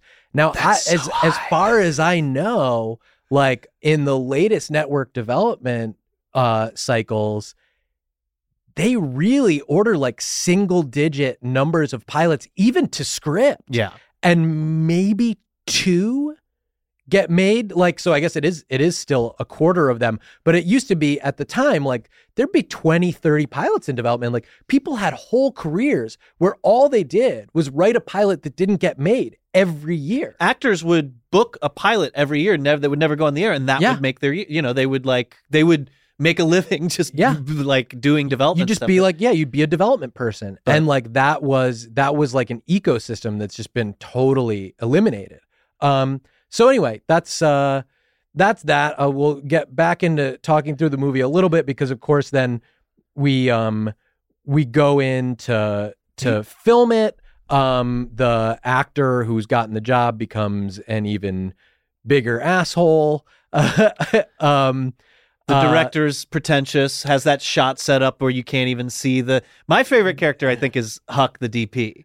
yeah That- Hutch, right Hutch, not Huck. Yeah, Hutch. Hutch, the DP. He's just got the best. And I feel like he has like a moment with Mike where he kind of like delivers the theme a little bit, where because he's just a guy who's getting shit on the whole. Like he doesn't get to do what he wants. he's a guy who and then you you know there's a nuts and bolts. there's a blue collar aspect to a lot of the crew where there's Yeah. like sort of like the glamour of being the director or the actor and then there's a lot of people who work on the crew who like have to carry heavy shit, shit, out. Yeah, and like hold the fucking mic over their head Build and stuff. like figure yeah and are doing like a lot of technical work and are uh dismissed don't don't get the credit and so there's this guy hutch who clearly is the person who the crew respects has command is in charge of all these people capable. yeah, just a capable guy.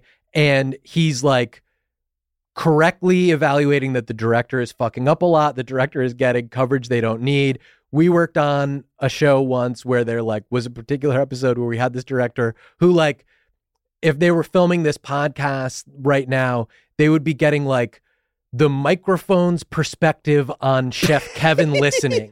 Like it'd be like I'd be like, why can I see what the pencil case sees, but I can't see what the characters And see? you watch this shot getting set up over the course of hours, and you're like, Yeah. "Is this gonna? It'll be. It'll be once it's up. Once no, pictures it's up, just you'll a see cool it." thing. I think it's something we can use. And then you go, okay, we don't have a shot where we can see both people's faces, but we do have shots where I can see a drawer open and close. Like, and you just go, like, why is this happening?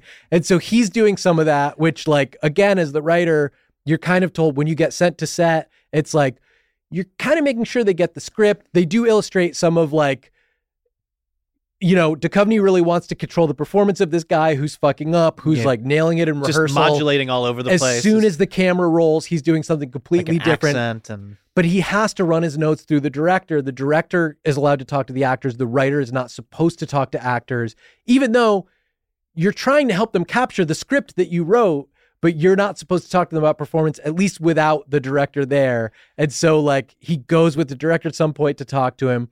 And then Hutch, yeah, takes him aside and kind of goes like, "Hey, man, I know this all seems so Yeah. important right now, but like a year from now. One now, day it'll like, just it's be a just gonna be another story of like another thing." And he's like, "Oh, it's very comforting," but it's like he actually that is the proper It is perspective. supposed to be That is the perspective you need to make it through this because this guy's been on yes, a million of and he's eating sets. way more shit. All he does Yeah. is just walk in and like everybody to everyone you know above him. This is the most important thing they're doing. To him, it's like it's always the most important thing you're doing. Yes, that's right. and and and it never is. Yes, that's so right. like that's like God. it's a great little like And being uh, on set with the director where you're having to where the director's looking at you so I mean there's there's this one shot where the opening shot of this scene is so long and, and convoluted that it only settles on the dialogue at the very end. So you're watch you're you're hearing this dialogue over like shots of a building and like a Yeah. guy pushing a cart down the street. You don't know what you're looking at or hearing. Yeah. It's very confusing.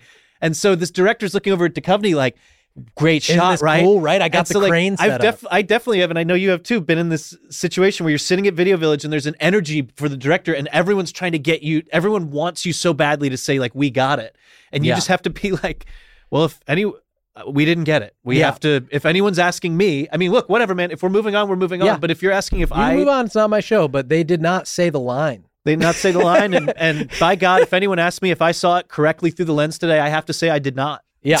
you know, it's, but like that is just the way it has to be. I would say if you want to move on, don't turn to me because my Yeah. face is going to tell you what's happening, which Yeah. is that like we don't have we don't have what we need to make the show. I've I, yeah, we can move on. I've never once seen that character do it right. Yeah, so this guy. Yeah. So So I've said this a, a few times now, but they are they are saying this line, and this is the line we need them to say. Um, what? Okay. so like, I don't know if you've told them. If Can you I haven't, them? this would be a good time. Yeah, I'd Can I love to tell them. Can I please tell them? Yes, you are really abandoned when you're there. Um, And the other thing too is the shoot it both ways. Like let's shoot it all right, there's a disagreement about Yes. a way to go, and it's all back to the brother. Should the brother committed suicide or not? And it's like, well, let's. Sh-, and it's clearly a decision with this pilot that touches everything. It, Yeah. it, it touches the character and all the. They're at a funeral for the brother, Yeah. and so it's like. Can we just shoot it both ways? And that's what, and I, I think Kasdan said this too. It's like if you give them both options, if you try to give them cannon fodder and then the real thing you want, they will choose the cannon fodder. They will Yeah. pick the worst thing. That's all. That's all. That's all the way down. That's in the script. Yep. That's for the actors, where it's like, can you give us one that's bigger? And then it's mm-hmm. like, it's like, just give us one where you do this. Yes. It's like that's going to be in the edit. So like, if you really don't want it, you can't give it to them.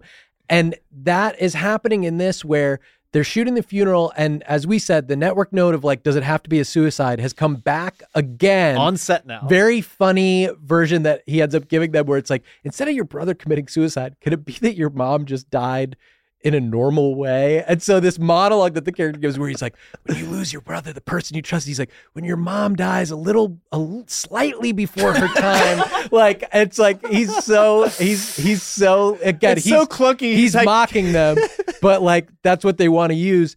But the fact that it's on set, they're on the day, they keep getting told like you're losing this kid, like the, Yeah, the yeah, child actor's going to go home, so you won't have him. Uh, by the way, if people want to watch the movie, it's on Plex. I was very satisfied. It was on Plex. Peacock as well. Peacock. It was okay, great. free. So they um uh, are telling him like with no time where he just has to agree and has to work so fast like will you take 10 minutes and write a new version of the scene and it's like this is coming back now Yes. like now when i have no leverage when i cannot No fight, time. like when there is no time you want not only me to give you another version you want me to give you a bad version Yes. of the other version and they're going well you're such a talented writer like you Yeah. can't do that they say at some point in it like i really want to see you get rich and it's like the pep talks that you get like the speeches i've gotten from like reps Yeah. whatever it's like i see you starring in a movie that you wrote within a year and you're just like holy shit You see really that? like that would be fucking awesome. That's actually what i want. Oh my like god. and and the way that you the way that they just say these things where it's like it just you don't want to fucking eat it but you Yeah. do and like i have had it happen where there was an argument that happened at the script stage at the table read at the production meeting and then it finally got put away. And then we are on set. We are filming it. We are on the shot and it gets frozen and as you said i'm like the writer on set who has very little power and just being told we want to do it this other way and you're like, fuck, man, there's lights. The lights are on. Like, this is costing so Uh. much money. And just like, you cannot argue anymore. Like, No. if you even try to argue, it's like, I'm now the problem. Like, I'm worse than you because, like, we have to do it. Well, you feel like at some point they're going to take out a computer and start writing it. Yeah. Like like like that. It's, it's and you're like, that's the only thing that is worse than what what is happening now. So they go like they go like because they because they are like, well, I could just do it. Like I know what I want it to be, and it's like, please don't do it. yeah. Make me do it. Oh god, Um, rewriting stuff on set is the most stressful. Yeah, and there and there's so much of like uh there's so much in the job overall of like just you being forced to uh figure out there's a great uh moment when we were at workaholics where there was a note passed down to us. There was a script we had that we th- everyone felt was working and we had gotten a note that was going to change it and basically break it make it not work anymore. And you kept being like but we should just be doing what was already in there. Like we should just do it this way. Oh, we should sure, just yeah, do it yeah. that like the way we had it actually works. Like every time we went down a new avenue you'd be like but that's a problem because of this. And the way we had it works and actually um, a very funny writer named ryan coe looked at you and it was a great lesson for both of us because i was on your side i was just being less vocal and he went dom we all understand the right way to do it.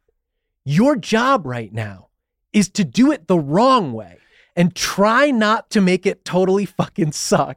yes, that's right. And it's like, that's the fucking job. he taught yes it was like he he spoke to me in like a tone of like a kid just like you can have your juice later yeah. okay like But you this is have- what's actually this- happening. yeah it was Is very- is no juice right now.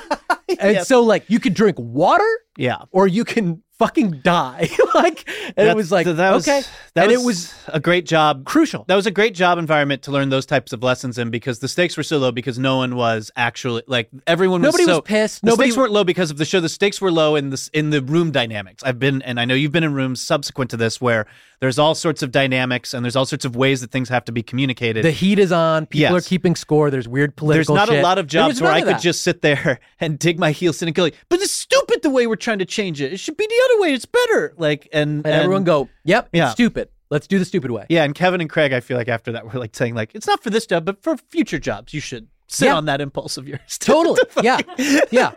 to just No, you don't need to roll your eyes every yeah. time you hear an idea you don't like. Mm-hmm. Um, but every fifth idea, I Yeah. can, that that's Yeah. at least better. or just make sure you're looking at someone who agrees with you.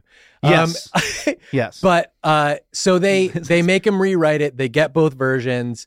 He goes into the edit. One thing that's or two threads that are happening throughout this is like as he compromises, he is always looking at his child and pregnant wife. yes, Where it is like another reality of it. Of you know, again, at the time that we dug our heels in That on the credit, didn't even. I would not do that now on a similar issue. I would be like, I have two kids, you know, and so yeah, eat the shit.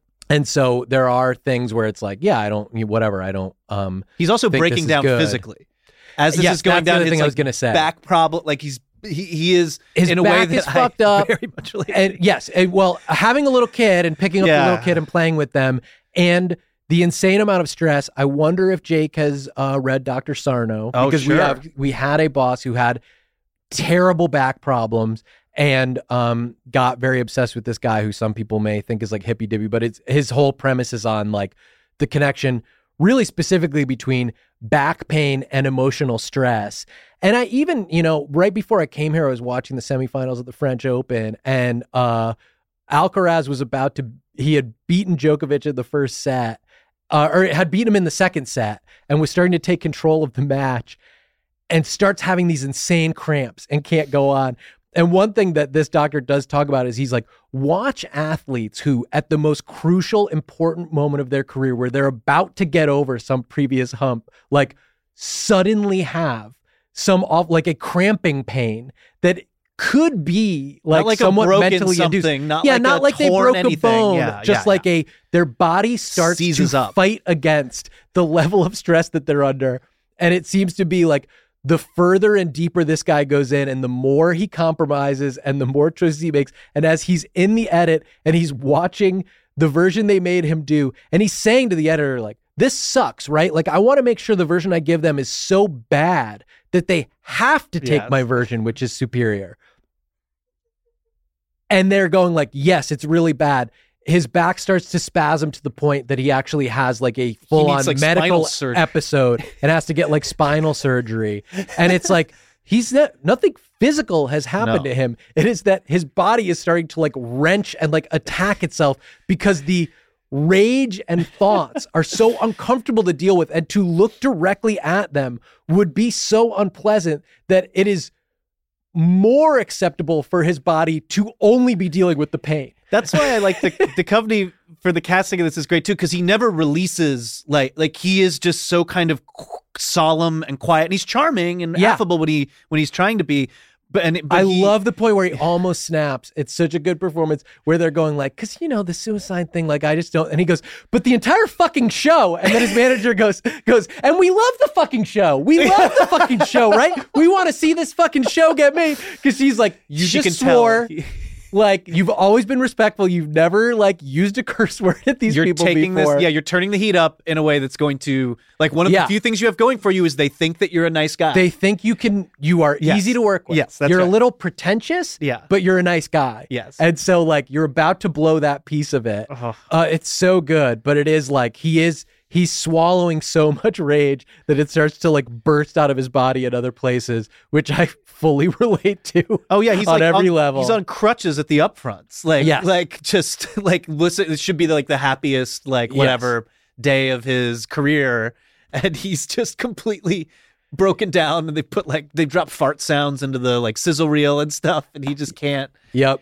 Handle it. And also, I was thinking too. I was watching it. Brooke was like, I didn't even think about that. I was like, what he's thinking about here is there's because he's like, and we can't wait to see 22 more or whatever. Yeah, I was like, to him, he's going like, oh my god, Oh my God. I I'm have going to to, go through this process 21 more times where I I turn in what I think would be a good version of the show and then just make so many different Well, compromises. And that sizzle reel at the upfront. So maybe I'm jumping ahead too far, but he No, it's so good. funny.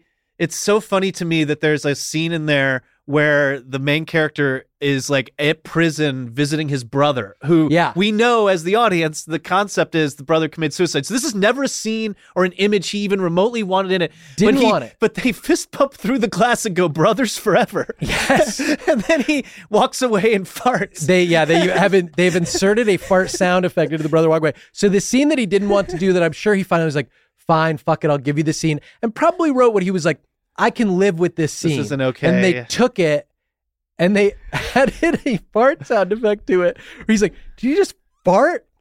Everyone's laughing around him. Shut up! He lo- everyone loves it. Ha ha! yeah, it's funny. it's, playing killing, great. man. Yeah. It's killing. We had uh one of our friends went to the upfronts with a show that he had created and realized halfway through and at, at the upfronts they announce the upcoming schedule and they play clips for all the advertisers of like these are the new shows we have coming out Trot out the don't stars. don't you want to yeah the stars come try to get everyone fired up. he realized at the upfronts that they had decided not to play the trailer for his show. So he's been flown out to New York to watch it and they've gone like we are going to air the show but we're not playing it there. And he's sitting in the, you know, third row or whatever and he tells the story as like he's like I kind of had accepted it. And then they go like and now a special performance from John Mayer. And John Mayer comes out and he's tuning up his guitar and there's like speakers at either side. And this guy's like a, a little bit of a hypochondriac.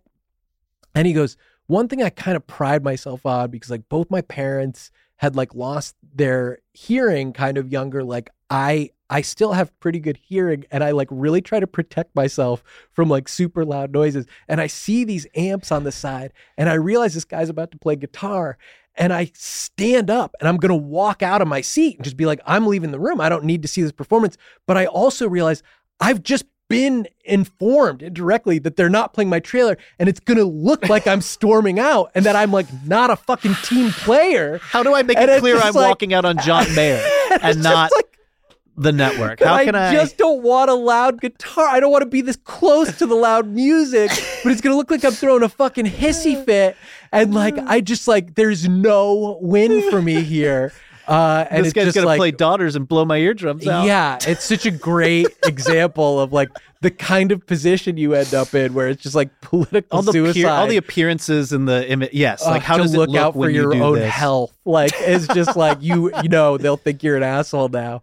Um, so yeah, we yeah we get all the way through the upfronts. They play the sizzle reel. Like he's just he's made every possible compromise all the way down, and like so for the wish I wrote it segment, we've already so we talk about what's the thing I'm most jealous of.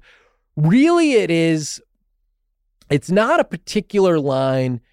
The opening scene with the testing, I think, is such a great setting of the intention for the film, and it is. Um, I love the movie.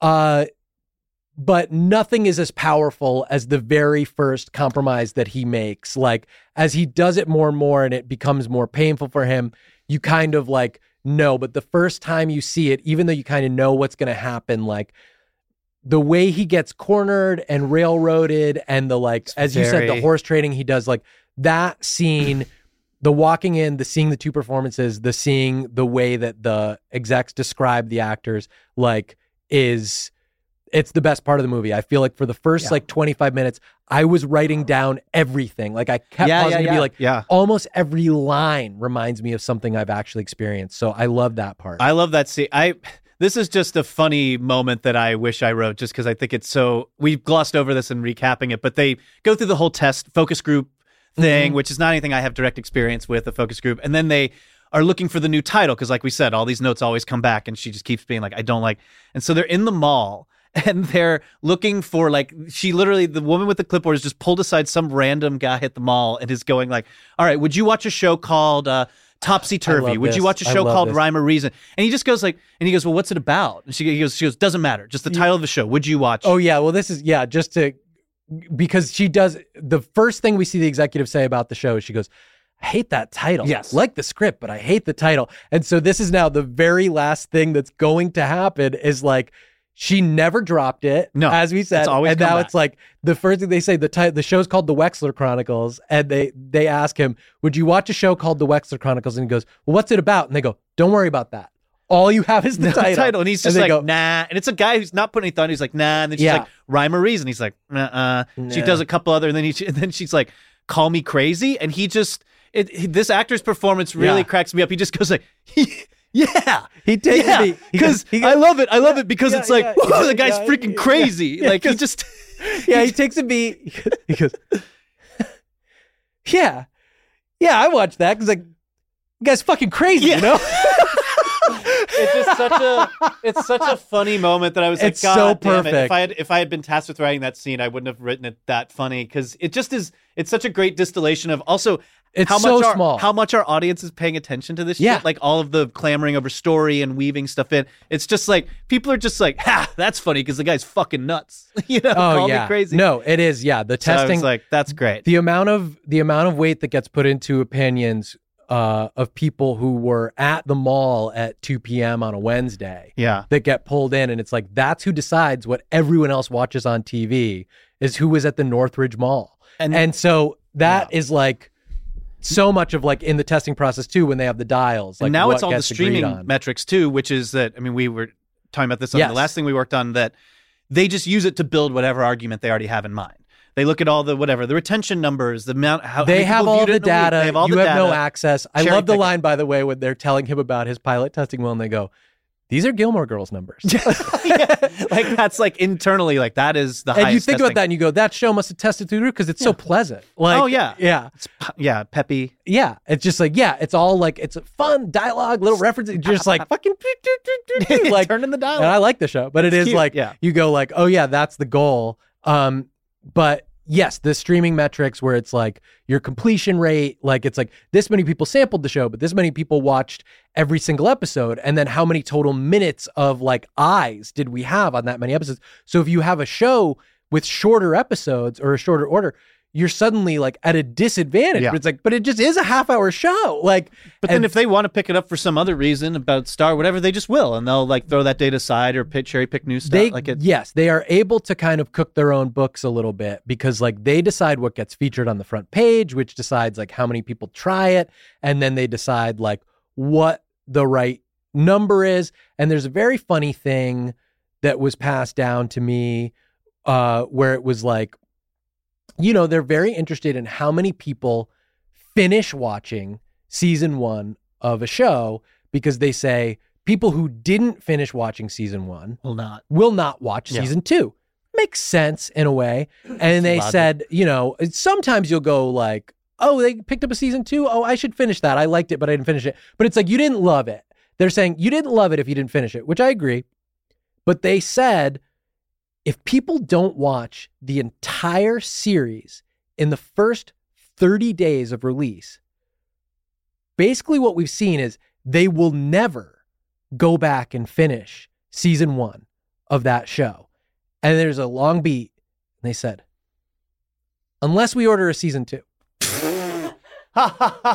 which is just so, it's just what you're saying. It's, like in full you are circles. in Yes, control. yes. this is all. So you have sometimes you'll there will be a show where it's like this is right on the bubble. Like if if you know if whatever if if two percent more people had finished it, we would order a season two. But if we order a season two, five percent more people will finish it.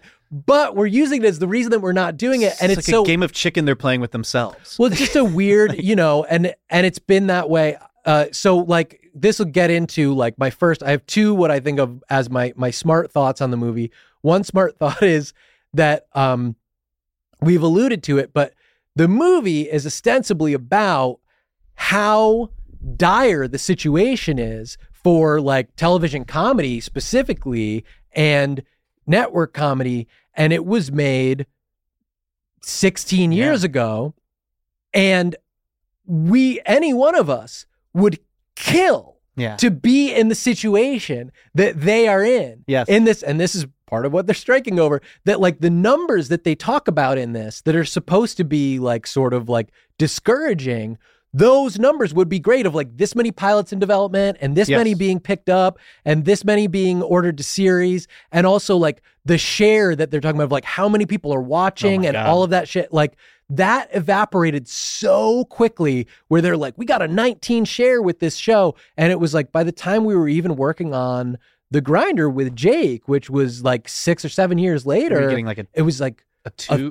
two or a three was Yeah. good. Yeah. You know, and so it just like it got so depleted and um it got spread out so much and then the streamers came in and like even those numbers changed because the numbers of people who will watch on a streamer can be extremely high but they now have like this global distribution and this number of subscribers that's so enormous that like you still aren't really impressing anyone with the kind of numbers that would have been good on network TV years ago and then network TV can't get that number anymore and it's really um it's really just kind of sad and funny how precipitous This was like the a decline was tale. it was like hey like, we yeah. better watch out or this you know this is where we're going to be and it's like no this wasn't that bad and the kind of dumbing down process that they're going through guess was temporarily solved a little bit by there being more buyers and there being Yeah. avenues to do more like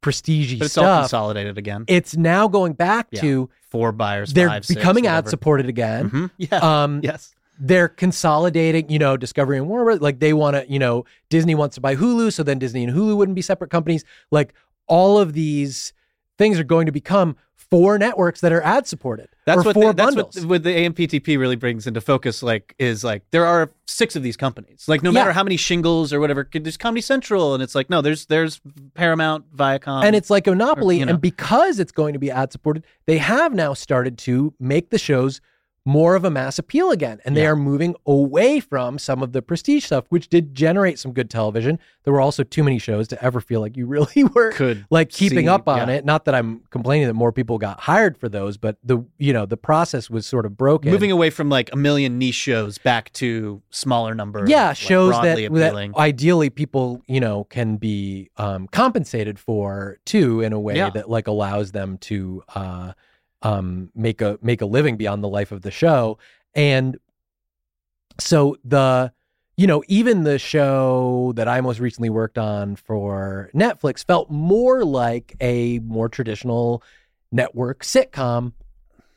And my other notes kind of- sensibility, so- so- yeah, my other sort of i guess smart thought that i just had during the movie is they do related to our bad friends experience and related to like the way they are sort of like trying to make it more palatable. And it is extreme examples of like turning a suicide into like just like his mom dying of old Yeah. age. His brothers in um that stuff is bad but some of the shows that have mass appeal or that have like a big audience when they're invested in and handled with care can be good. And i do think of like when i went through development with steph curry's company and will arnett's company and we had sold this show that they had come to me and said like i had just worked on a multicam and they were like can you sell can you like help us sell a multicam about like a retired basketball player?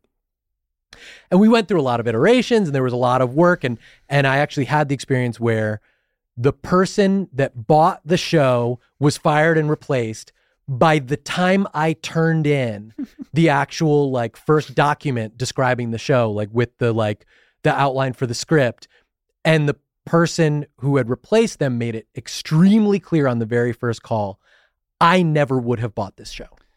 So now you're like really in the moment, completely changing everything that sold it, that also your partners had agreed on, be to try to appeal to this new person in the role. who says that? Who basically says that there's probably not much of a version of this that I like very much. Yes. So you're like, we have to change it kind of as much as possible Yeah. while still maintaining like something Such from what was tightrope. sold. But I saw because because I'm a pathetic worm and I will read Reddit comments that like somebody on like the Earwolf Reddit like posted like Sean sold this show and everyone like commented and like a multicam like oh I hope it's not one of these like laugh track. It's like it is a laugh. No, it will be. It is yeah. a laugh track. It is a live audience. That is what a multicam is, and it has become so synonymous with like trash and bullshit because it got like siloed off into like it only exists for like these older audiences. But the same people who make that comment, I think, Friends and Seinfeld were like some of the funniest, most impactful shows they ever Yeah. watched. Certainly, some people don't regard, at least Friends, that are like, it actually sucked. I Sure. certainly had an impact on my sense of humor. Like, Yeah, yeah. I thought it was really fucking funny when I watched For its it. time and place, it certainly is. Yeah. Yes, I mean it's problematic in ways, but like it had like um had good jokes. Like Yeah. the best, smartest comedy writers wanted to work on that show and did, and that multicam has disappeared. And here's just an observation that I have because why was it popular? Well, it was popular because some people watch TV just like kind of to shut off at the end of the day and they want to feel like they're laughing along with other people and they want it indicated to them where the joke is, where the laugh is, what the bigger laugh This is. This is the call me crazy guy. It's like people just want something fucking he wants, fun to yeah, he wants a guy to be of. fucking crazy. And so that that was part of it. And so, yes, some audiences have gotten smarter and TV has become of a higher quality. And maybe you don't need that indication. But I think that the emergence, this is my little pet stupid theory, the emergence and prevalence of the mockumentary format that The Office spurred Parks and Rec, and then Modern Family was the biggest fucking show Mhm. uh, ever for a really long time. Now and now Abbott, Abbott yeah. Elementary is like this huge breakout, and these shows that have the um people talking directly to you. where people talk Yeah. to you have replaced the multicam. Like you do like multicam, they're still doing the same thing. And I think I wrote down like a little example. I think I had like one more. So it's like, yeah, Abbott Modern, Parks and Rec, and then what they'll well, do. what we do in the shadows. Yes. And so they'll have these beats where it's like a person talk, it'd be me and you talking, and I would go, Dom, I would never lie to you. And then it'll be me on this couch and go, I was lying. That Lied they need face. it. You Sorry. people Yeah. need it. They want to be told that was a joke. Like, and that is a very comfortable way for people to watch television and they still enjoy it. And so I do think that as we look for these more mass appeal things, that like maybe the multicam could come back. Or maybe there will be even more of these documentaries and maybe just like allow for it to be okay if it's got like that it could actually be handled well and be good and that maybe someone maybe even dom and i could do it the wrong way even though we know how to do it the Yeah, right yeah, way. yeah. we're not allowed always to do it the right way. We could do it the wrong way But and you might be looking at the best wrong way that we could think of. Yeah and make it not suck um okay uh thank you so much for coming on course, Dom. buddy. this has been subtitles on the only movie show that exists and the one where we read the movies that's how you watch a movie is you read it Bye. gotta read it.